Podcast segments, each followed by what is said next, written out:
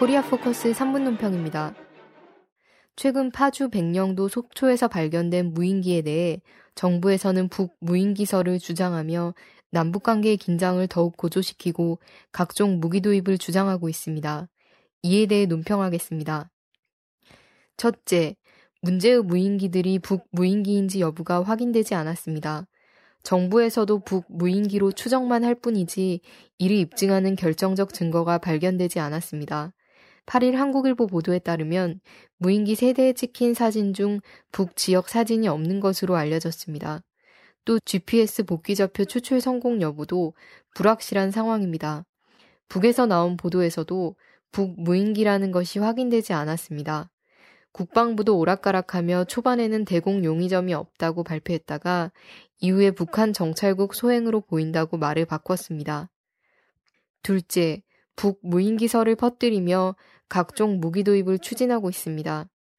무인기 논란이 있자 김민석 국방부 대변인은 우리 군이 갖고 있는 기존의 레이더로는 소형 무인기를 포착하고 탐지하는데 제한이 있는 만큼 탐지 레이더부터 갖추고 신속히 타격할 수 있는 대응 시스템을 갖추도록 노력하고 있다고 강조했습니다. 이어 군 당국은 적어도 레이더 도입을 위해 평가단을 이스라엘에 파견했으며 이용걸 방사청장도 지난 6, 7일 이스라엘을 방문해 이스라엘 방산업체를 만난 것으로 알려졌습니다. 군은 대당 9억 원가량의 적어도 레이더 10여 대 도입을 추진한다고 합니다. 과연 북 무인기설이 무엇을 노리는 것인지 의혹을 갖지 않을 수 없는 대목입니다. 셋째, 북 무인기설은 코리아 반도의 정세를 더욱 위험천만한 상태로 몰아가고 있습니다. 북은 줄곧 일관되게 북의 무력이 남을 향한 것이 아니라 미국을 향한 것이라고 밝히고 있습니다.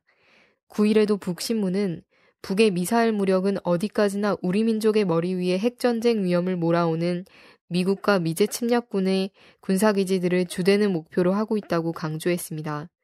그러나 남의 북 무인기설을 비롯 반복적인 각종 정책과 언론 플레이는 남북 관계를 최악의 상태로 만들며 코리아 반도 정세를 일촉즉발의 초긴장 상태로 몰아가고 있습니다. 이러다가 정말로 서해 오도상에서 돌이킬 수 없는 국부전이 벌어지는 것이 아닌가 하는 우려가 전 국민 속에서 급격히 고조되고 있습니다. 군이 지난 3월 북 전역 타격이 가능한 500km 탄도미사일 시험 발사를 실시하고 미사일 사령부를 만드는 등 북을 겨냥한 군사적 공세를 더욱 강화하고 있습니다. 이렇듯 북을 매우 자극하는 상황에서 북 무인기설까지 확산시켜 반복 무력 증강 행위를 벌이는 것은 정말로 위험천만하고 호전적인 도발 행위가 아닐 수 없습니다. 남 당국은 당장 북 무인기설을 퍼뜨리며 무력을 증강하고 북을 자극하는 행위를 중단해야 하며 관련자를 문책해야 합니다. 코리아 포커스 3분 논평이었습니다.